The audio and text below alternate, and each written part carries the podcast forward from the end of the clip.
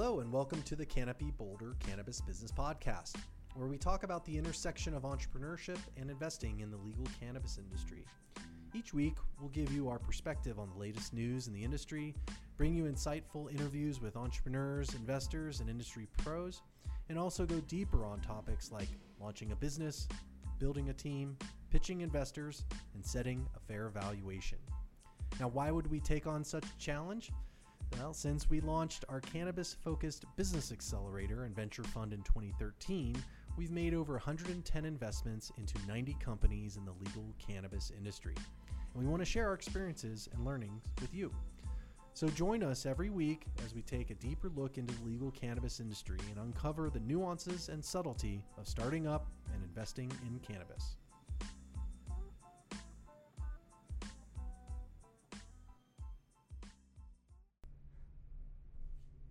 Hello, everybody, and welcome back to the Canopy Boulder Cannabis Business Podcast. I'm Celia Daly, and today we are talking about that thing that everybody wants to talk about, which is hemp and CBD. So, um, to be fair, I recorded this interview um, with Cameron Field, who's an attorney with Michael Best, um, and he is a bit of a CBD hemp expert, legal expert on what's going on in terms of regulations. But I recorded this interview a couple weeks ago before the FDA hearing that took place on May 31st. So um, most of this is still totally relevant. There's a few parts in here where we talk about the hearing, um, and obviously that has passed. But um, we really are still sort of a little bit in limbo. So not a whole lot has come out of that. That hearing um, heard testimony from different people in the industry on sort of uh, suggestions for regulation, but nothing has really been totally decided. So we're still uh, not totally sure what's going to happen. However, um, it seems as though the way this is going to go is it's going to end up being sort of bifurcated. So we'll have the Epidiolex on one side um, as being sort of regulated as a um, sort of more highly regulated product, and then we'll also sort of have a different group of um, what I'm calling sort of nutraceuticals or supplements that would be separate. So everything that sort of falls underneath Epidiolex would be considered a supplement, and that'll be regulated a little bit differently. Um, the only other update I think before we jump into this um, is Kroger actually just made an announcement that they are going to start carrying CBD products. Um, however, they are only carrying topicals and they're only doing it in specific states. They'll only be carrying um, CBD products in specific states. But that's really a pretty big announcement because it really shows where traditional industry is thinking. And um, in general, topicals um, is a little bit safer, I think, than food. Um, and Cameron, as you're about to hear, because I'm about to play this interview for you, we'll talk a little bit about what's interesting about food and, and why that's different and what those regulations look like. So uh, stay tuned, and I hope you learn a ton about hemp and CBD.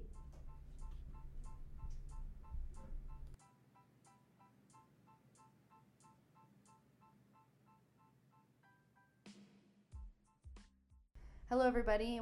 Today we are tackling that topic that everybody wants to talk about all the time again, um, which is hemp and CBD and the Farm Bill and uh, what all what's going on in terms of regulations.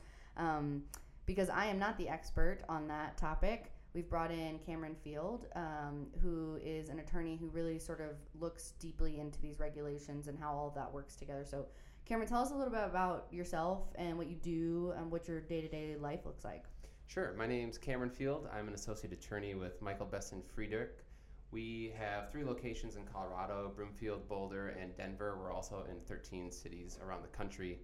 I'm a regulatory attorney, so I got involved with the CBD general cannabis practice group uh, about eight months ago when the writing was on the wall with the 2018 Farm Bill coming to fruition that um, the products of hemp would no longer be a controlled substance, making it a lot easier to practice law in the space. And so our firm has jumped in and provided a lot of support.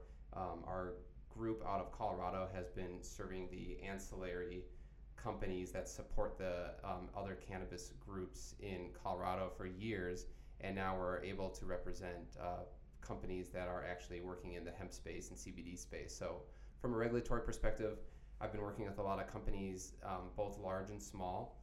Uh, over time, we've seen smaller, smaller operators kind of dip their toe in the water first, and now with things that are getting things are getting a little bit more legal in the space, you see larger companies wanting to get in as well. And the larger companies have a lot of questions on the legality of certain products in the space.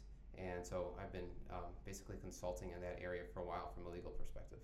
That's really helpful. Um, I feel like that's a question we get a lot, which is really why I wanted to dig into this this episode of the podcast. Um, for our sort of listeners who are familiar with us, we did do an episode around the Farm Bill and hemp and CBD right after the Farm Bill passed in December. Obviously, just like everything in this industry, things change super fast. So that's why we kind of wanted to um, come back, revisit. But I also didn't want to be doing it by myself, right? So we brought in an expert, and I just kind of want to, I'm going to pick Cameron's brain a little bit on what's happening in the space and what it means, um, in particular, kind of for cannabis businesses and hemp businesses. So um, let's start with the basics. What is the Farm Bill and what does it do?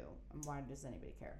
So, so the farm the Farm Bill is a piece of legislation that the U.S. Congress puts out, and it basically addresses all sorts of things. Michael Pollan has always argued it should be called the Food Bill, but largely it looks at agricultural commodities, uh, insurance, lots of really boring things. I think this is the most anyone's talked about the Farm Bill in a long time.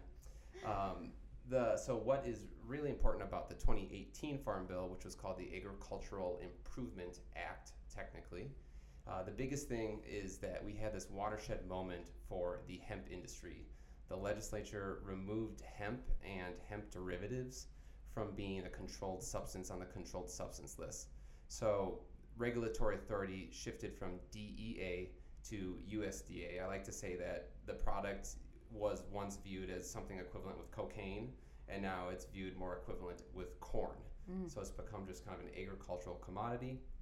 Um, equally uh, important as what it did do in terms of removing it from the controlled substances list is what it did not do, and it did not change any regulatory authority of other institutions other than DEA that govern uh, hemp and hemp derivatives like CBD. So that's where you have groups like USDA and FDA uh, coming up with potential regulations in the future and still asserting themselves in the space. So just because it's been legalized as not being a federally controlled substance doesn't necessarily mean all certain products are legal because now they enter this realm of regulations in the US instead of just being a, a Wild West product as they have been in history. Yeah, and you know, I think one of the questions that comes up a lot and that I, I really wish I knew the answer to, um, and so hopefully you can answer this for us, is how does this affect states that maybe have already legalized CBD and hemp products, and maybe states that haven't. Um, does it does it legalize in those states? What what issues are we running into around that? Sure. So the, the federal government is operating under this system called cooperative federalism under the Trump administration. And that is where the federal government likes to come up with a framework of regulations and then let states implement things on their own. It's one of the reasons you still haven't seen any like the U.S. Attorney General crackdown on any marijuanas in certain states. Uh, the EPA is doing this as well under the Clean Water Act. They're really just letting states run with things, and the federal government is is approving them or not approving them. So, under the Farm Bill, what it does is it takes this um, the, that theory and it puts it forward, and it allows states to come forward with their own programs to regulate hemp and hemp products and the cultivation of hemp. And we saw under actually the 2014 Farm Bill that's when this whole thing started. That we first started with research programs where states could come up with their own hemp cultivation programs and legalize that way. Um, 2018 expands that quite a bit, and what it does is it, it mandates the USDA to come up with o- its own system of regulations, and it invites states to come up with their regulations and submit them to USDA for approval. So if a state doesn't come up with its own regulations, the USDA regulations would then by default apply there. So what we're going to see over the next year is um, likely sometime in the fall is the timeline we've seen from USDA. They're going to come out with their blanket form of regulations that kind of outline how you can cultivate hemp, um, how you can sell hemp, make sure it's sold across borders correctly. And then once they come out with their regulations, they're going to start um, approving different states' regulations. You already have states like Wyoming and Kentucky that were pretty early adopters that applied for approval, and USDA basically has said, you know, we're going to sit on these and just leave them on the desk until we come out with our own regulations. You're, li- you're also likely going to see states that are less friendly to hemp, like South Dakota potentially, come forward and have their own program that might prohibit hemp in a more uh, a more regulated way than other states that are more friendly toward hemp and hemp products. So the Farm Bill also leaves it open for states to regulate it on their own um, in a more restrictive way than the federal government. So, um, and I think you just mentioned it. When are we expecting those FDA regulations? Th- those would be USDA regulations. USDA regulations. And they, they've signaled that they might be ready as soon as fall 2019. Okay. FDA is a whole nother Pandora's box. Okay. I think um, a lot of people know that the same day that the Farm Bill came out, FDA came out and said that uh, the placement of these products in food or beverages still falls under their regulations, and as far as they see it, that is illegal for three reasons. One, uh, hemp is, or CBD specifically, is a drug, and the addition of a drug to any food is illegal under the Food, Drug, and Cosmetic Act. Two, um, uh, CBD or hemp is not uh, an approved food additive. And the, the third one is that it, it hasn't met the, the GRAS standard, generally recognized as safe.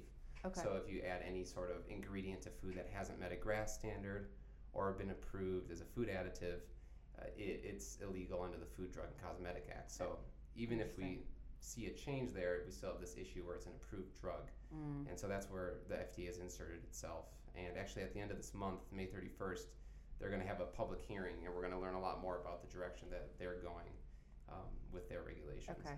And maybe this is a stupid question. I feel like this comes up a lot too. Did the Farm Bill reschedule CBD? It, it removed it from being a Schedule 1 substance. I'm not sure if it rescheduled it. It might have been rescheduled to a Schedule 4 or Schedule 5. That's something I don't have on the top of Mm. my head. That's okay. But it's, it's no longer on par with the, the most restrictive controlled substances. right. Okay. Great. I know a lot of states have, um, like South Dakota and other states have actually rescheduled it from Schedule One to different different schedules, which are still restrictive, but allow more flexibility for research and purposes like that, but doesn't allow a marketplace like it does in some states. Sure. Okay. Um, so going back, I think to the FDA a little bit, we're we're still waiting on their kind of guidance, their regulations. Are they enforcing anything right now? FDA has made it their enforcement policy very clear. So the ex-commissioner Gottlieb, who just left, he had some press conferences and released uh, at least two memorandums from the time the Farm Bill came out to the time that he left the agency. And those memorandums and his testimony in front of the Senate match what we've seen from action from the agency, and that is that they're taking action on specific companies that make certain disease claims with their products. So, the easiest way to understand a disease claim and what they're taking action on is they're concerned certain products might have a public health harm in terms of making somebody stop taking a medication or doing a Mhm. treatment that they're already taking because a doctor told them to, because a company peddling CBD or a CBD product says that um, you know that, that that product might be better for treating their specific disease. So they don't want somebody abandoning their chemotherapy or their Alzheimer's drugs in hopes that CBD is going to cure them and then end up um, you know having a decline in their health because they went off of that that medication that they had. So general rule of thumb for hemp CBD companies in terms of their marketing, their messaging, don't claim you can do anything. Yeah, I think that the products right now sell themselves. People people know what the benefits are, you know whether they're true or not. Um, I think there's still a lot of science to come out behind it, but we, we know for sure that there are certain benefits from clinical studies. You know, FDA has approved it as a drug to treat certain seizure disorders. So there are definitely benefits, but there's also kind of a lot of rogue science out there and claims that are floating around online. And companies should be, uh, you know, very hesitant to kind of make any of their own claims when they're when they're pushing their products out. In addition to, so what we've actually seen from enforcement from FDA is usually they start with a warning letter, and so we've seen a lot of companies get these warning letters, and they're essentially a cease and desist. They say stop marketing your product this way, or stop putting your product on the shelf unless you're going to change your marketing or your labeling. Mm-hmm. And then, kind of the next most serious thing is we've seen some product seizures in some states from FDA. Um, I think in Arizona and California, some agents have gone into retail stores and taken products that are specifically food or beverage products. That's the ones that they've been targeting. So they walk into a store and ask, you know, what, what's supposed to be consumed here and has CBD in it, and they'll take it out. Those are very rare instances.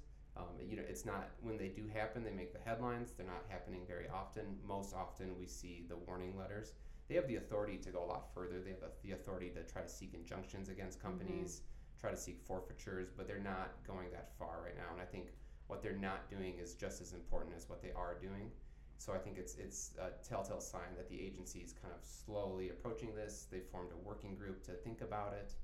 Um, yeah, and where where FDA isn't taking enforcement, you also see states stepping up to the plate and taking enforcement. So depending on what state you're in, and even what county or city you're in, you could have different enforcement efforts. There's really this interesting tangle or tango, I guess, happening between legislatures executives and the executive agencies being both departments of health, departments of agriculture in states, and then you have law enforcement officers on the ground, and as well as kind of the elected law enforcement officers like state prosecutors or attorney generals.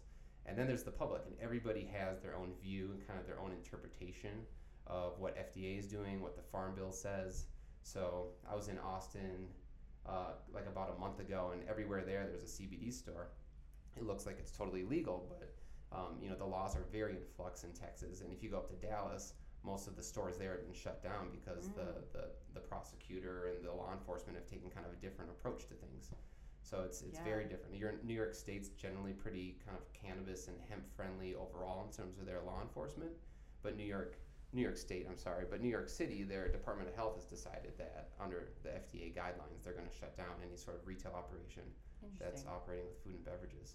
Um, you know what? Another topic I think is really interesting. Um, here in Colorado, there is there can be sometimes a bit of a kind of rebellious spirit. Um, I mean, Colorado has definitely led the way in cannabis. Now mushrooms are decriminalized Apparently. in Denver, so um, yeah, that's that's gonna be fun.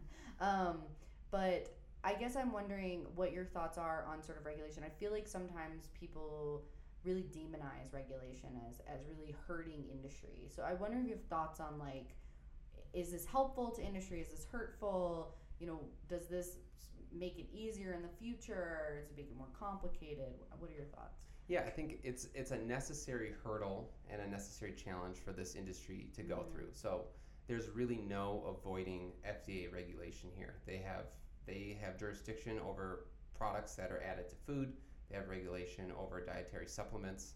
So sooner or later, the industry is going to have to go through those growing pains. So they can only you know operate in the shadows for so long. Now that it's legalized, um, we there it's going to be regulated. And so I think re- with regulations, it's going to be a giant boost for the industry overall because I think it's growing so fast, and because it's regulated, you're seeing a great discrepancy in different products.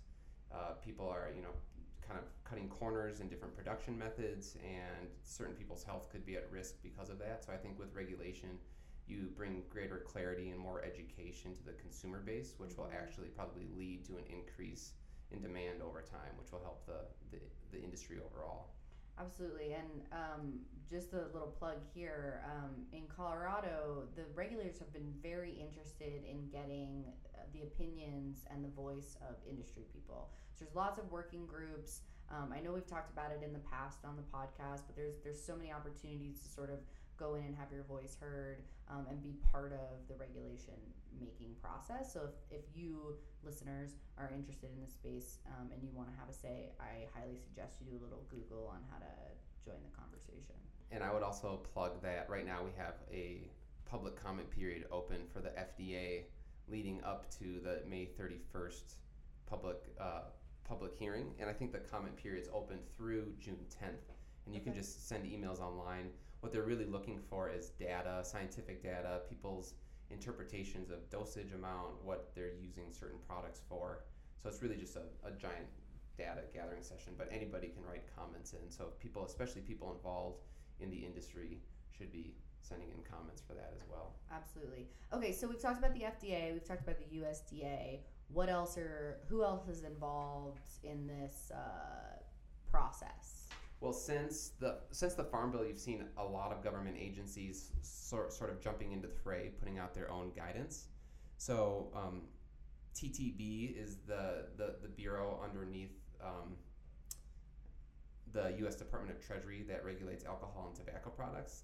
they just put out a guidance and they basically puppet exactly what the FDA says, and they say, you know, so so basically pe- for people that aren't familiar, if you're producing an alcohol product that has an ingredient, say say you're making beer and has anything other than like barley and hops and water and yeast, you're putting other things in that. You need to get your recipes approved through TTB. So if you're adding something like uh, Hemp. hemp, for example, into your beer, you're technically supposed to be able to get that uh, approved, especially if you're going to be going through a distributor and shipping out of state lines. It's very different than like your corner bar Mhm. putting a shot into your, your can of PBR or something. But um, so so they came out and said that they're not going to be approving any recipes based on FDA guidance that has any sort of hemp ingredient in it. Um, in a more positive tone, the Patent and Trade Office has come forward and said that they will now, as of December 20th, the date of the Farm Bill, start accepting patents and trademark applications for different items in the space. So there's been a lot of, they've historically been rejecting items because it's been a controlled substance. And so now they say, you know, basically if you're in the queue still with a patent or trademark for a technology or a brand in the space, uh, that you're going to probably have a, a patent agent or a trademark agent reach out to you and say, let's let's update your application to make it as of December 20th because that's when it's no longer a controlled substance and we'll process those applications. The other interesting thing, which also shows kind of the future of the industry, is Customs and Border Patrol. And some, we also have some case law through Customs and Border Patrol that shows that you can now legally import hemp in a specific way into the United States from different countries. There's kind of certain hoops you need to jump through, and certain products, like products that are regulated by FDA and aren't technically legal, like food and beverage products, still aren't allowed to be brought in. But um, for instance, like a raw agricultural product from Europe or Canada could technically come through if it has the, the right certificates attached to it. And so that shows how this is this is not just the U.S. Like we're entering uh, a global economy. You know, Canada's legalized this for a while. There's developed markets throughout Europe, um, Australia as well. So we're we're kind of entering and starting to see the beginning of a global economy for this, and that's going to shift things in the future. Yeah, absolutely. What was what was the um, legality or uh, regulation before the farm bill? Because I feel like I've seen you know full hemp extract on shelves or being sold and being told it was totally legal a year ago, two years ago, and it was all stuff that had been imported from Europe. Um, and so my understanding was there's some kind of like if it's imported that's okay, but if it's grown here it's not. Like what were the regulations pre-farm bill? Do you know? Well, the main thing is it was still a controlled substance, so Okay. it was still technically illegal to be purchasing and selling the product. It could be cultivated and grown if a state had a specific program. Um, so technically, you could be buying it in certain ways if it was under a kind of a state-approved research program. Mhm. But those products weren't supposed to be leaving state borders. Um, but as we see in many areas in many industries, kind of what the letter of the law says isn't what the market is doing or demanding. So yeah, people have had access to these products for a while, Yeah. and the like right now the the market and the consumer demand is definitely driving everything and is kind of wagging the regulatory tail. And you have FDA and other agencies that are basically playing catch up right now. Mm-hmm. Interesting. Okay, so we've been over, I think, all the regulations in the world, every organization that has their hands in it. Um, what should we be paying attention to? I mean, obviously, I think there's the FDA, um, you know, regulations, and everyone's kind of on the, the edge of their seat on what that's going to look like when that comes out, the USDA as well. Um, what else should we be sort of talking about, thinking about, and paying attention to? Some of the things I'm most excited to watch going forward into the next year, one, one of them is a little bit more unrelated, unrelated to regulations, and that's just how the economy is going to shift for this. One thing the U.S. does really well is take an agricultural commodity and produce the hell out of it until the price drops to the bottom. So a lot of people are getting into the space because um, CBD isolate, for example, was trading at twenty thousand dollars a kilo at the beginning of 2019 that price has dropped down to somewhere like the five thousand dollar range. So I was at NOCO Hemp Conference um, uh, about a month ago, and it was a really interesting dynamic there. You'd have a, a small startup company that's selling tinctures of CBD oil, and right next to them you would have a major agricultural company trying to sell people a two thousand dollar combine. So it just shows that the, yeah. the industry is very quickly becoming industrialized, Mm-hmm. and I think we're going to see a lot of shifts in prices and a lot of shifts in the size of players that are jumping into the space. So that's something that I'm very excited to see happen and kind of watch it grow. Yeah, I feel like hemp is kind of where cannabis was four or five years ago, um, where it's like a little bit crazy, a little bit all over the place, and you still have all of these, um, you know, small operators in, in the in the field that haven't been totally run out yet by the big guys. Yeah. which I think is what we're start, starting to see in Yeah. cannabis, which is a bummer. But um, anything else that you are excited From about? well, from a regulatory perspective, I'm I think everybody's waiting to see what kind of clarity, if any, FDA is going to bring to the table. So excited about uh, what what's happening at the end of the month. But then there's basically a few paths forward to have this regulated. You can either go through FDA, and under FDA, it could meet a GRAS standard, generally recognized as safe, and that's kind of where they, they gather a bunch of data from scientists and see, you know, like how, how is it out there in the field? Are people being impacted by this? Is this a safe ingredient? Or it could be approved as a food additive. That's usually a little bit more specific, where you have like a like a large food company approve a preservative or something. So I don't think that's necessarily the path it's going to take here.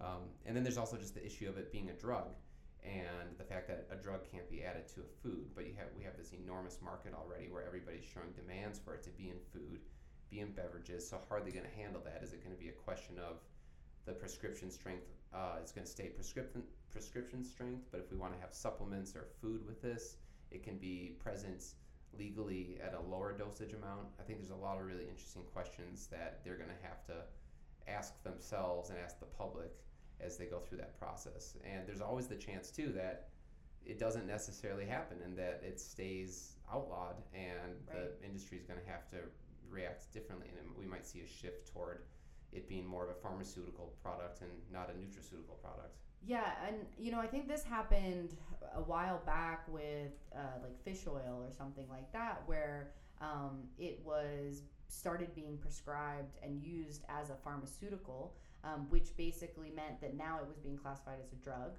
which meant people couldn't use it as a food. And so there was this whole thing about um, you know pharma kind of pushing out other types of businesses. And my understanding is sort of you set this like okay, if the uh, you know recommended dosage of Epidiolex is what fifteen hundred milligrams, I don't know, it's something huge. Um, then anything that sort of falls underneath that is considered non-drug. Mm-hmm. Is sort of my understanding, but I think that Yep. that starts to get A lot of people too. look to fish oil as a potential Yeah. example for what could happen in the future. Hmm, interesting. Yeah.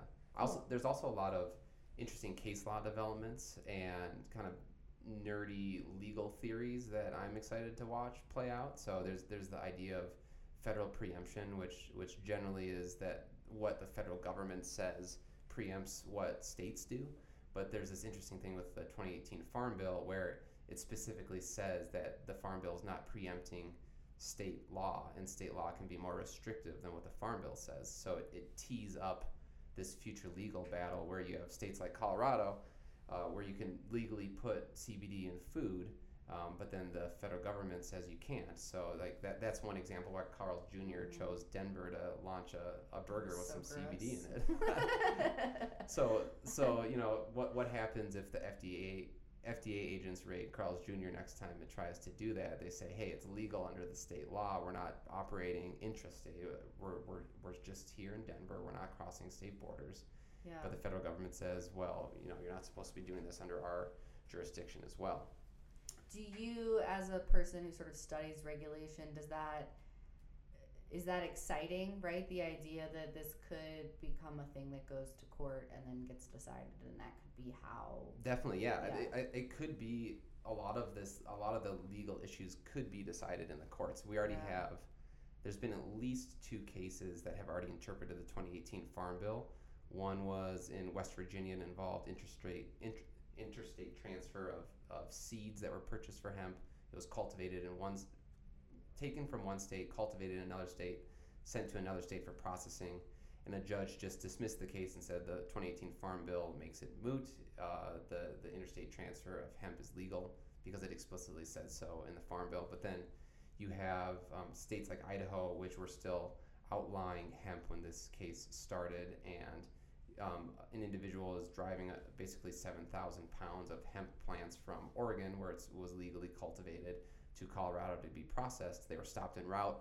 State trooper thought he just made the largest marijuana bust in state history. So the, the truck driver gets thrown in jail, the product gets seized, and the the company that was transporting it challenged it in court right away and tried to get the seizure released. And the federal district court said that they would release it if it was farmed in compliance with the 2018 Farm Bill. The only problem is USDA hasn't come out with the regulations yet, so nobody's technically in compliance with the 2018 Farm Bill. Everybody's still farming technically under the 2014 uh, research Farm Bill that came out. So that that basically made it impossible. So they challenged it. Now it's in front of the Ninth Circuit, and so that's going to help interpret the provisions a little bit as well. Interesting. Cool. Um, all right. Well, I think we're kind of running out of time. Is there anything else that you think is killer important for people in the space to know about? I think I think one thing I just wanted to talk about because I know some investors listen to the podcast. Just to some general tips for investors looking at the space Mhm. is to kind of weigh the risks of enforcement, like we talked about, and also the chances that things don't go forward the way optimists like me see them going in terms of letting the, the market drive this and going forward. So to make sure that people recognize their regulatory risk before they are putting money behind certain companies, and then if people are deciding to jump into the space to make sure that they keep tabs on companies and make sure that they don't they don't get too out of control with their health claims and start gathering attention from federal authorities because it's we're definitely in a lot of people say it's a gray area but it's very much black and white right now that the the FDA does not see a lot of these products to be legal and so a lot of people are willfully starting illegal products in both the human and animal food space Mm. and so a lot of those companies are basically, you know, they're, they're making a bet that the regulations are going to come down in favor of the industry, and um, people just need to be careful as they get into it. Sure. That's a great piece of advice. Okay, so I think we'll close it there. Thank you so much. Um, if people wanted to like get in touch with you, um, are looking for guidance, what's the best way to do that? Best way to do that, just, just Google me, Cameron Field at Michael Best and Friedrich. Um, my email, cell phone, and um, everything is listed on the page for the firm right there. That's intense. I'm also on LinkedIn and everything. Okay, cool. um, awesome. Well, thank you so much for joining us Thank and you. telling us about hemp and CBD. I hope uh, all our listeners are now feeling a little bit more confident about what's what. I know I feel better. I feel like I get it now. Um, cool. So thanks so much for listening, everybody. Remember, write reviews and ratings. Um, I do like to read them. They're fun for me, and um, also it helps make our content more visible to other people. So it pops it up a little bit higher, so other people can find the stuff that you think is interesting. So um, do that, and then tune in next time. See you next time.